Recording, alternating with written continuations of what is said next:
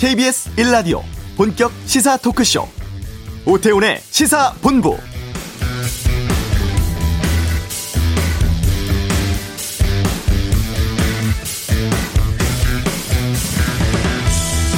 오후 2시에 국회 본회의 예정돼 있습니다. 소상공인 피해 지원 또 재난지원금 재원이 담긴 2차 추가 경정 예산 처리 관련인데요. 다만 이 지급 범위 등을 놓고 여야 또 정부 간의 이견이 남아 있어서 여기에 대한 합의 이루어진 뒤에 열릴 것으로 보입니다.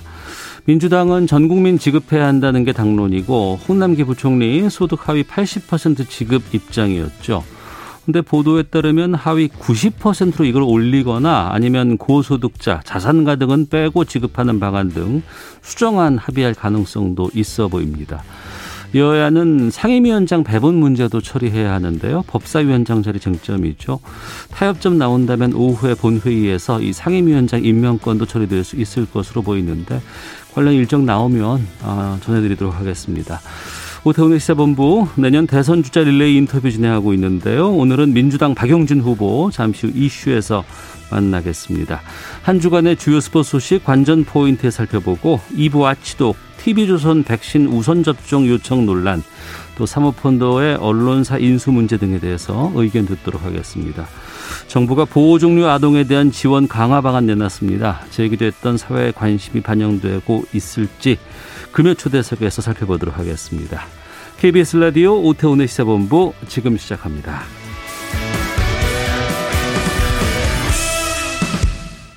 네. 더불어민주당 대선 후보 경선 일정이 5주 연기됐습니다. 여러 후보들의 셈법도 좀 복잡해지지 않았을까 싶은데요.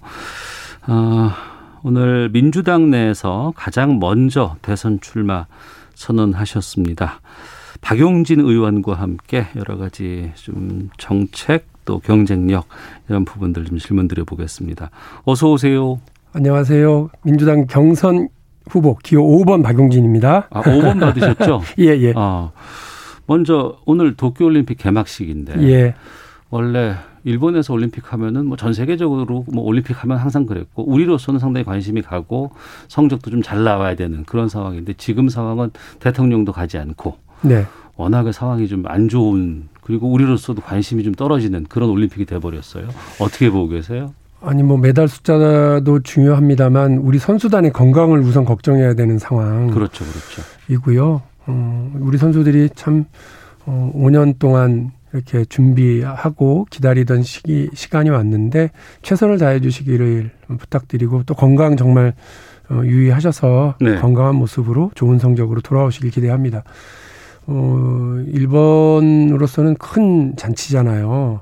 세계인의 잔치이자 일본 국민들의 잔치인데 이 잔치에 찬물을 끼얹는 건 코로나뿐만이 아니고 네. 실제로 일본의 정치인들 어, 특히나 우익 정치 세력들의 잘못된 태도와 어, 그 자세 때문에 오히려 스스로 찬물을 끼얹고 있다 이런 생각이 듭니다. 원래 잔치집의 주인은 대문 활짝 열고요. 네. 마당도 쓸고 또 대문 앞도 깨끗이 치우는 법이잖아요.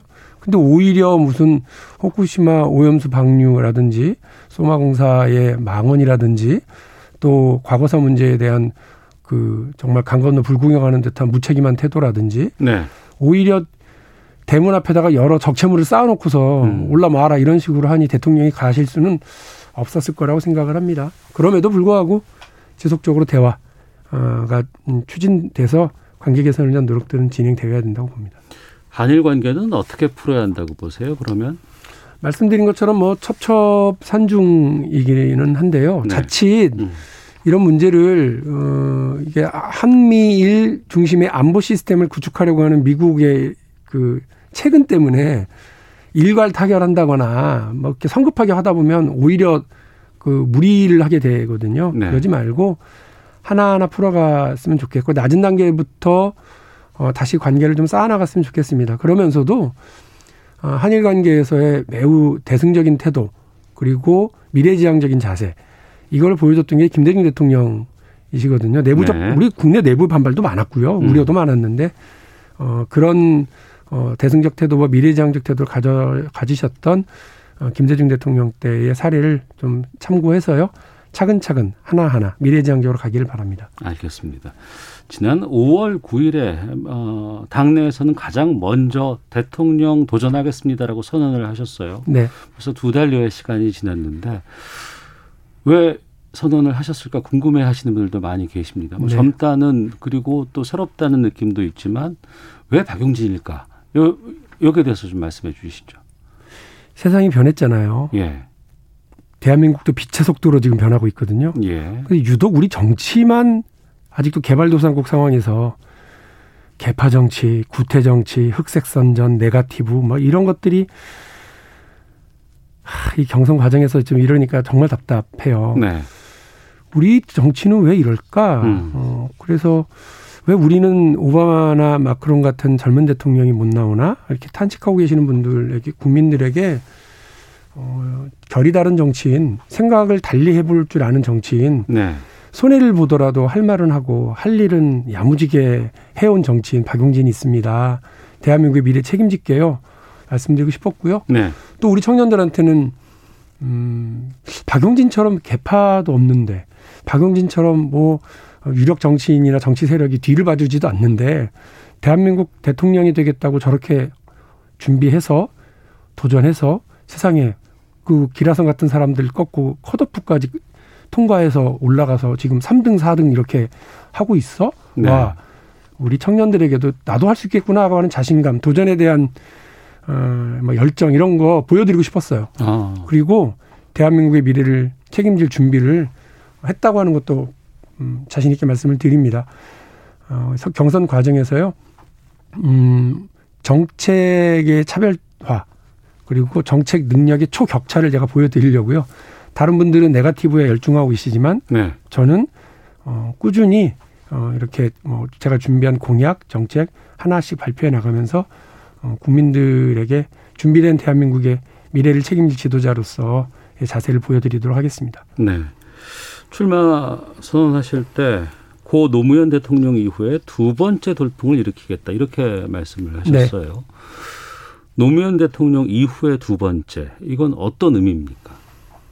민주당이 어, 지금 국민들에게 좀 싸늘한 시선 평가를 받고 있습니다만 민주당은 우리 한국 정치사에서 큰 어, 어, 어떤 기준점을 세웠던 정당입니다. 네. 이미 50년 전에요. 어, 40대 기술론이라고 하는 그 정치 세대 교체의 대혁명을 만들어낸 정당이죠. 또 20년 전에는 이른바 뭐 개파 정치, 삼김 정치 끝물이었었는데 그 개파 정치와 뻔한 대세론 한 방에 부숴버린 노무현 돌풍을 만들어냈던 정당입니다. 네. 박용진에게는 그 두 정치적인 사건이 음. 매우 중대한 어, 어떤 뭐 신호였고요. 네. 이정표입니다. 어, 특히나 혼 어떻게 보면 외로울 꽃자는 똑같은 노무현 당시 후보나 박용진 후보나 똑같이 당내 개파들로부터 음, 외면받으면서 네. 어, 자기 할 말 하고 할 일 하고 소신 있게 행동하고 손해 봐도 그 길을 꾸준히 걸어가는 박용진이 어, 이번 대통령 선거에 어, 대파란의 주인공이 되는 것이 되게 중요하다고 생각합니다. 네. 뻔한 인물들, 뻔한 구도로 가면 뻔하게 져요. 음. 어, 상대가 두려워하고 중도 확장성이 크고 어, 준비되어 있는 젊은 대통령 후보 박용진이 새로운 인물, 새로운 구도로 나서야 이번 대통령 선거를 이길 수 있다고 생각을 하고 있습니다. 네. 어, 그런 의미에서 노무현 대통령 의 어떤 조- 중요한 사례로 제가 생각하고 있습니다. 노무현 대통령이 거론됐으니까 이 질문으로 바로 좀 여쭤보려고 하는데 지금 그 노 대통령 탄핵 문제가 지금 당내 네, 주자들 간에 논란이 되고 있어요. 예. 이재명 지사 측하고 이제 이낙연 전 대표 간에 이제 예. 이 부분인데 이건 어떻게 보고 계세요? 전형적인 어, 구태 네가티브 정치가 지금 진행되고 있다고 생각을 합니다. 네. 캠프에서의 이런 네가티브는 후보의 책임입니다. 어. 그래서 저는 그 두 후보가 계속 이런 식으로 경선을 끌고 가는 건 구태 정치 그 자체다. 네. 후보의 책임이 크다. 어, 이 말씀을 드리고요. 제가 어제 광주 가서 목포 가서도 말씀을 드렸는데 네. 이런 식으로 경선을 이전 투구의 장으로 네가티브 자, 네가티브의 장으로 끌고 가실 요량이면 어, 집에나 가시라. 음. 그 대통령 되실 자격들 없다. 네. 어, 이 분명히 말씀을 드립니다. 자기 얼굴에 침 뱉기 를 해도 유분수잖아요. 어. 그 노무현 대통령의 탄핵 어, 그 과거에 17년 전에 있었던 그 일을 다시 끌고 들어와서 네. 서로 이것을 가지고 그리고 또 사생활 문제를 가지고 어, 이렇게 가는 게 우리 국민들의 어, 관심사도 아니고요. 먹고 사는 문제랑 아무 관계도 없습니다. 음. 대한민국 미래를 책임지는데 어, 이게 무슨 의미가 있습니까? 네. 정말 부끄럽기 짝이 없고 창피한 어. 지경입니다. 국민들은 지금 민주당의 경선이 산으로 가고 있다고 생각하시고 예. 당원들도 아주 실망스럽게 보고 계시거든요. 예. 저뭐 다시 말씀드립니다만 이렇게 무책임하게 네가티브 공방전을 하실 거면 구태 정치에 대한 책임지고 어, 집에들 가셨으면 좋겠습니다. 이거 나오기 전에 또 군필 관련해서 논란도 또 있었잖아요. 그때도 또 이제 거기에서 이제 나는 빼달라고 이제 말씀을 하셨고 네. 이게 원팀이 얘기하는데 가능할까 이런 것들이 너무 좀 갈등이 증폭되는 우려가 좀 듭니다. 국민들이 지긋지긋하세요 이렇게 하는 거. 예. 그 지금 정책적 준비가 얼마나 됐는지 대한민국 음. 미래를 책임질 실력이 있는지를 검증하는데 밤을 새도 모자랄 판에 예. 네가티브로 어, 눈을 뜨고 어, 또저 흑색 선전으로 날이 새, 새는 이런 경선을 어느 국민이 좋아하시겠어요? 음.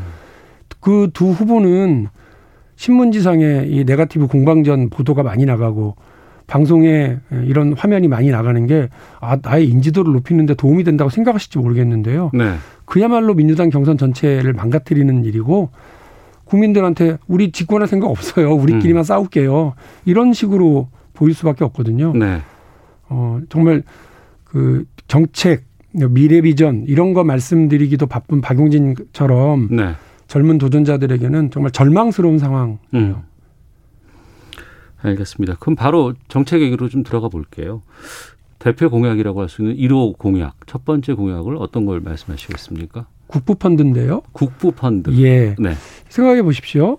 어, 그냥 최저임금 수준의 노동을 하더라도 어, 60세 이후에 어, 노동시장에서 은퇴하고 나면 월 399만 원씩의 어, 이렇게 뭐 연금 형태로 돈을 돌려받을 수 있다.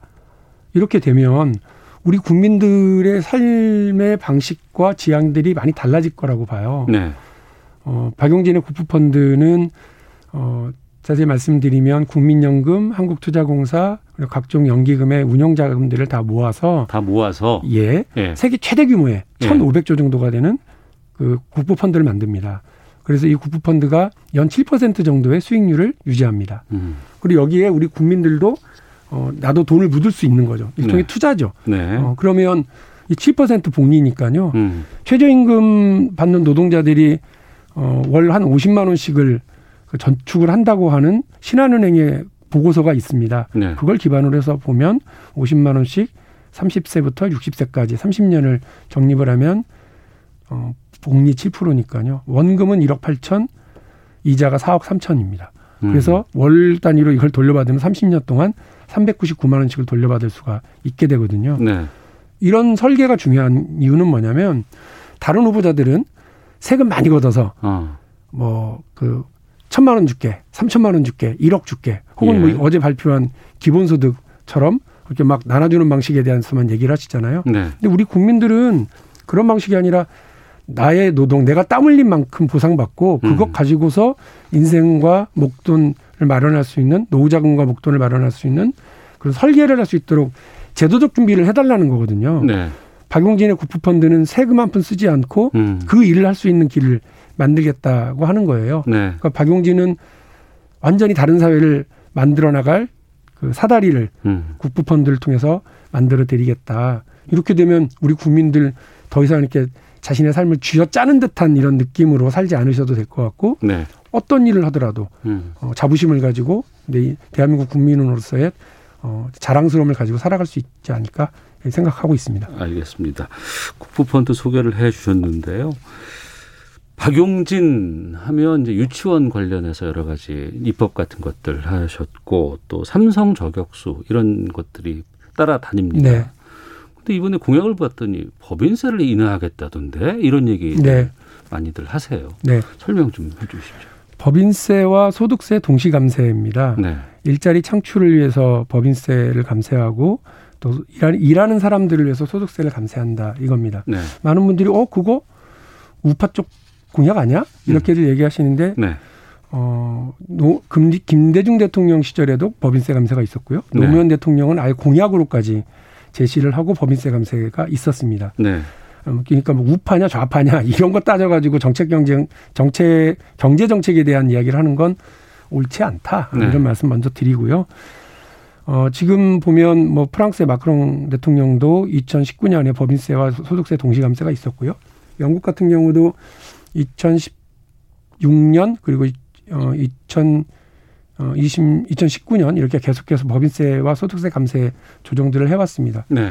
신자유주의에 대한 이름, 이른바 범 진보 진영의 대반격이었다 이렇게 얘기했었던 어, 슈- 슈레더와 블레어의 공동선언에도 이 부분이 들어가 있습니다. 어. 저는 네.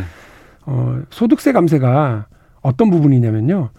어, 오히려 건물에 대한 임대 수입 그리고 어, 금융 자산에 대한 이자 소득은 어, 오히려 여기 증세해야 된다고 보고요. 예. 어, 노동자들의 근로소득 그리고 자영업자의 어, 그 사업소득에 대해서는 감세 조치를 통해서 음. 코로나 이후에 힘겨워지신 이런 국민들에게 내수 진작을 할 수 있도록 여유를 드리겠다는 말씀 그리고 일자리 창출 투자와 고용의 창출을 이뤄낼 수 있도록 네. 범위세 감세를 통해서 코로나 이후에 우리 경제의 새로운 전환점을 만들겠다는 말씀입니다. 어. 특히나 예. 공정성장 얘기하시잖아요. 네. 저 이재명 후보가 어, 축구로 치면 이거 전원 수비입니다. 어. 골은 안 먹겠다라고 하는 얘기일 수 있는데 예.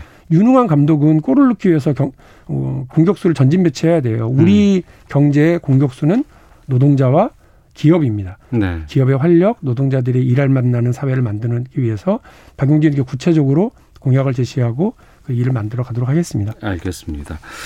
뭐 여러 가지 현안도 좀 질의를 해야 되는데 시간이 많이 없어서 어제 김경수 어, 그제였죠. 또 경남도지사 형이 징역 2년으로 실형이 확정이 됐습니다.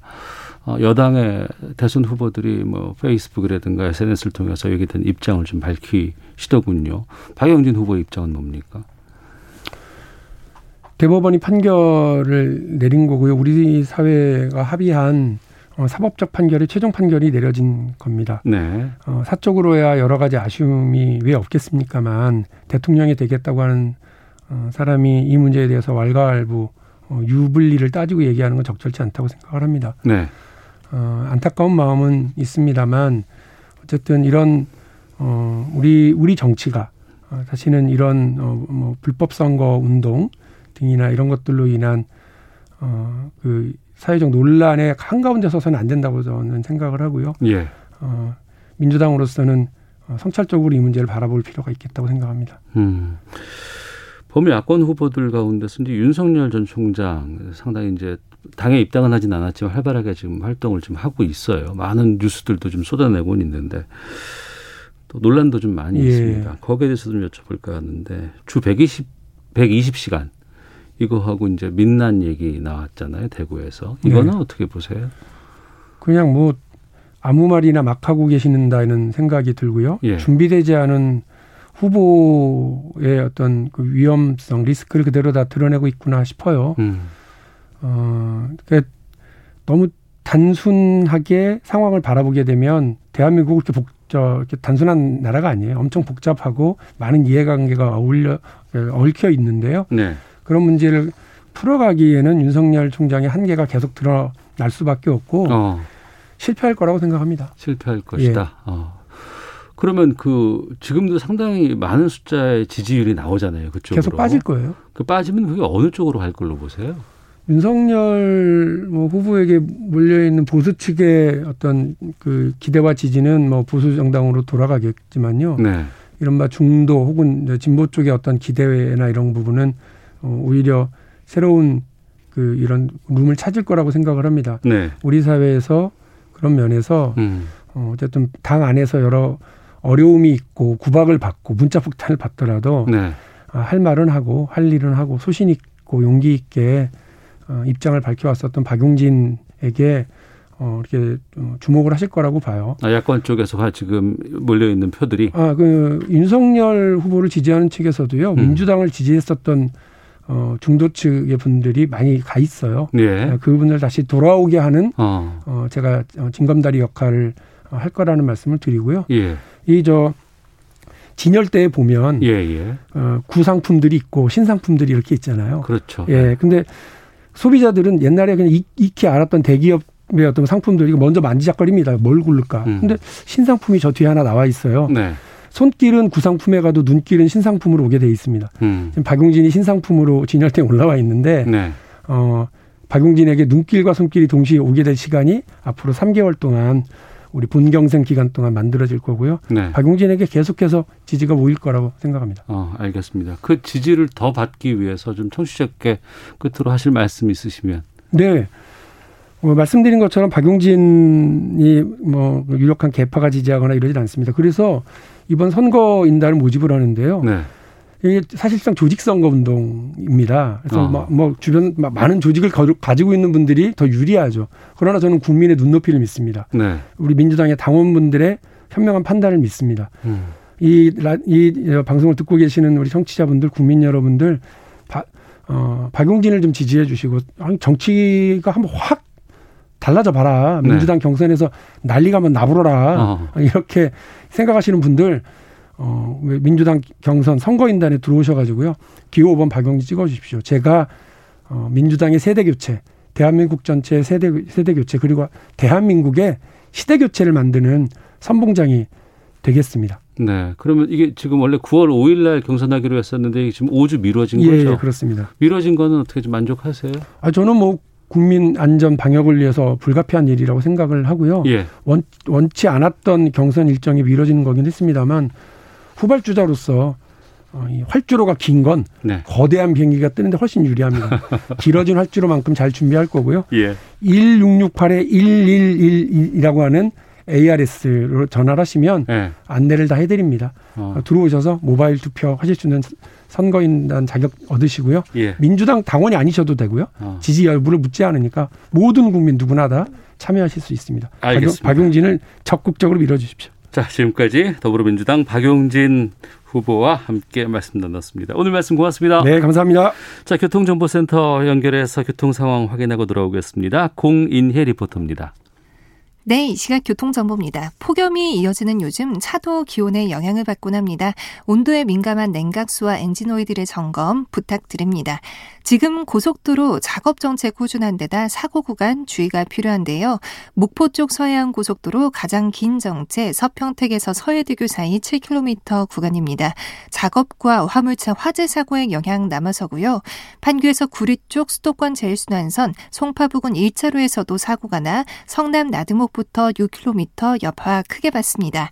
이후 상일에서 강일, 구리에서 판교 쪽은 남양주부터 상일 쪽으로 차가 많고요. 경부선 서울 쪽 오산 부근 1차로에서도 조금 전 사고가 발생하면서 부근 혼잡합니다. 또 영동고속도로 강릉 쪽 터널 안에서 발생한 사고인데요. 진부 1, 2터널 안 1차로와 갓길이 막혀 있고요. 속사 나드목부터 5km 서 있다시피 한 정체 이어집니다. 또 대구 포항고속도로 포항 쪽 임고 2터널 안 2, 3차로에서도 승합차 단독 사고 처리하면서 부근 혼잡합니다. KBS 교통정보센터였습니다.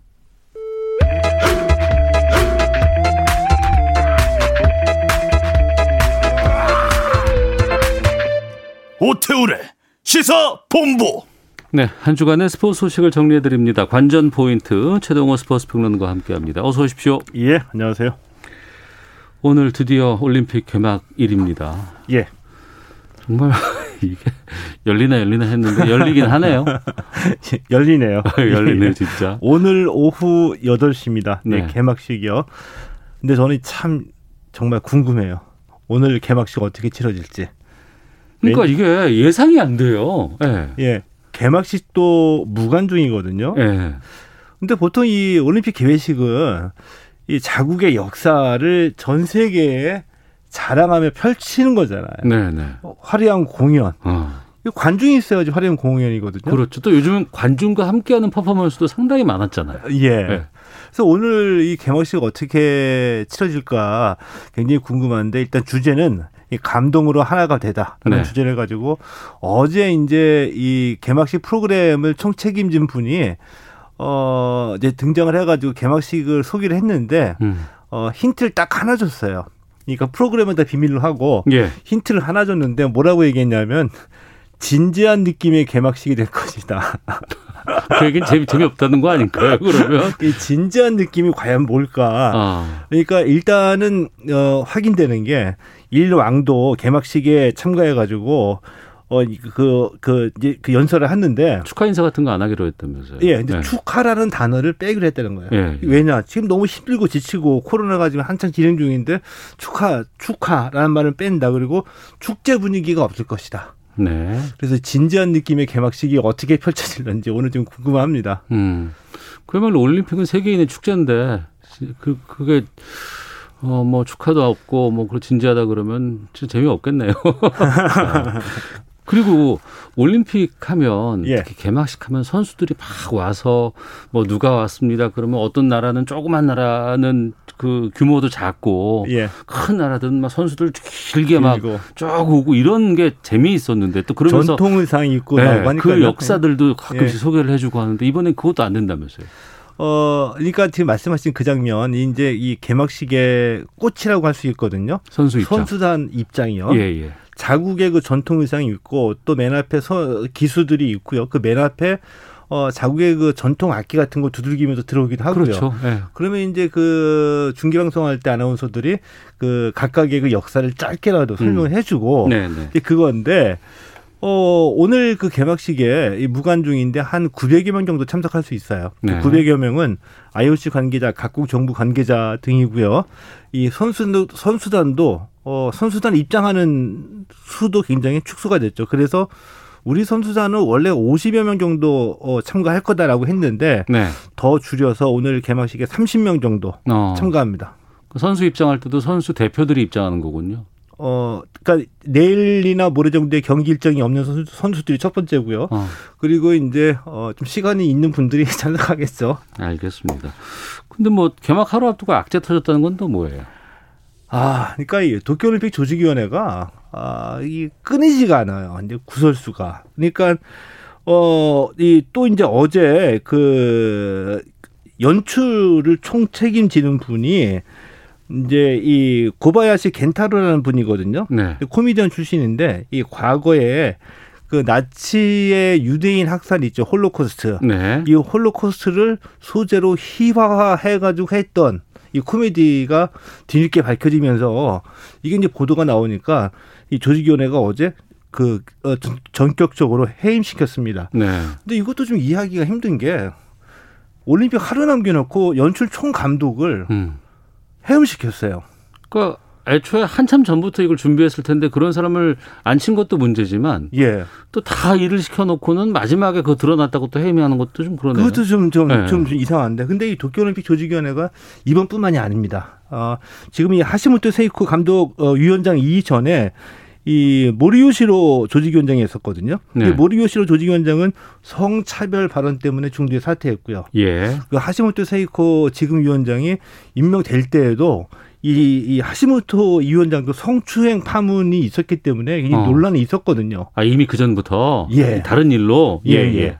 야, 그런데 요- 이 어제 그 고바야시 겐타로 연출 감독이 해임되기 이전에 며칠 전에는 이 오야마다 게이코 음악 감독, 음악 감독도 이 과거의 학교 폭력이 네. 어 뒤늦게 밝혀지면서 예. 물러났죠. 어. 그리고 이 도쿄올림픽 조직위원회의 그 해프닝의 이 압권 최고봉은 한 2년 전이었죠. 이 지금 이 개막식이 열리는 신국립 경기장이 이 메인 스타디움 새로 좀 건설된 거거든요. 네. 한참 건설이 되고 있었습니다. 근데 갑자기 이 어, 개막식 주경기장에서 가장 중요한 게 성화대잖아요. 그렇죠. 예. 성화대가 설계돼서 빠진 거예요. 성화대 없는 올림픽, 올림픽 개막식장을 지금 짓고 있다가 뒤늦게 예. 성화대가 없네? 설계를 다시 했어요. 아니 일본이 이 정도예요 정말? 아 대단하네. 근데 저는 어떤 분인지 그런 말씀 하시는 거 저도 공감하는데 뭐냐면 제가 느꼈던 일본, 과거의 일본이 아니다. 그 2000년대 초반에 이제 한일 교류 때문에 우리 스포츠 단체가 일본하고 일본에 갔다 오신 분들은 다 똑같은 말이에요. 몇 달 전서부터 뭐 이 서류 보내고 꼼꼼하게 하고 체크하고 정말 대단하다 배울 게 있다. 예예 그런 얘기들 방송가에서도 많이 했었어. 요 방송. 교류하면서도 예. 예 예. 그런 말을 2000년대 초반에 이제 듣고 경험을 했는데 아베 정권 들어 들어서고 난 뒤에 한 십 몇 년 동안 많이 변했다. 어. 옛날에 일본이 아니다. 이런 얘기 많이 좀 듣고 그러죠. 알겠습니다. 오늘 개막식 KBS 1TV로 중계를 하는데 이것도 좀 지켜보도록 하겠습니다. 근데 어제 우리가 축구 대표팀 이번에 대진 운이 참 좋았다. 예. 그래서 잘 될 거다라고 기대했었는데 뉴질랜드에 져버렸어요. 1차전 어제 조별리그 1차전 뉴질랜드에 0대 1로 패했습니다. 네. 어, 간단하게 말씀을 드리면은 이제 경기는 지배를 했는데 어, 승부에서 졌죠. 네. 0대 1로 골을 못 넣었다는 얘기인데 이거 뒤집어서 얘기하면은 뉴질랜드 수비의 스- 승리죠. 아 뉴질랜드 수비의 승리였다 어제 예. 경기는. 네. 근데 이 딱 보니까 뉴질랜드 우리는 이제 우리가 자신감이 있었기 때문에 초반서부터 밀어붙였습니다. 네, 그런데 뉴질랜드는 수비를 먼저 하고 역습으로 카운터펀치를 날리겠다라고 이제 전략을 세웠는데 그게 이제 성공을 한 겁니다. 그런데 네. 좀 답답했던 게 첫 번째 그렇게 밀어붙이면서 주도권을 잡고 있으면서 골이 터지지 않았던 거. 저는 그, 그 공격 이선에서 이 황의조 선수에게 그 침투해주는 패스가 어, 날카롭지가 않았어요. 네. 이건 첫 번째 기- 이강인 선수하고 황의조 선수의 호흡이 잘 맞지 않았다 음. 이 얘기고요. 네. 골이 터지지 않으니까 김학범 감독이 저는 일찍 교체를 했잖아요 이강인 선수를. 예 분명한 실수라고 보는데 네. 골이 안 터지니까 이강인 선수를 뺐잖아요. 네. 빼니까 이게 웬일입니까? 가운데도 중심을 잡- 잡아 주는 게임 메이커가 사라진 거예요. 네. 그리고 그러다가 후반에 선제골 허용하는데 어떤 일이 벌어졌냐? 마음이 급해지니까 전부 다 공중볼로 한 번에 해결하려고. 근데 뉴질랜드 수비수들이 우리보다 다 키가 크거든요. 음. 또 계속 공중볼이에요. 네. 답답했던 경기였죠. 어. 뭐, 아, 첫 번째 경기를 진 거고, 앞으로 예. 또 계속 또 준비를 잘 해야 되겠네요. 아, 루마니아, 온드라스 두 예. 경기 남아 있습니다. 두 어. 경기 남은 거 2승 올리면 그래도 어, 바라볼 수 있겠죠. 예, 알겠습니다.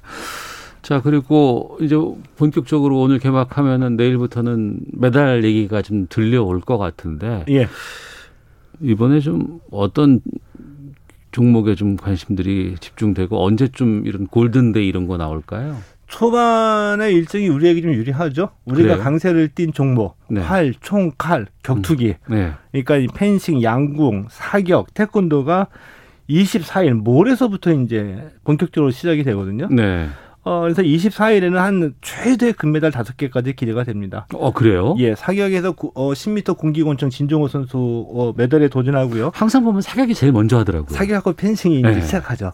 어, 펜싱 말씀하신 펜싱은 이 우리가 펜싱 세계 정상이잖아요. 네. 그 중에서도 남자 사부르는 뭐 음. 개인전, 단체전 세계 랭킹 1위 선수가 전부 다 우리나라거든요. 네. 이 사부르 개인전이 열립니다. 음. 메달 기대가 되고요.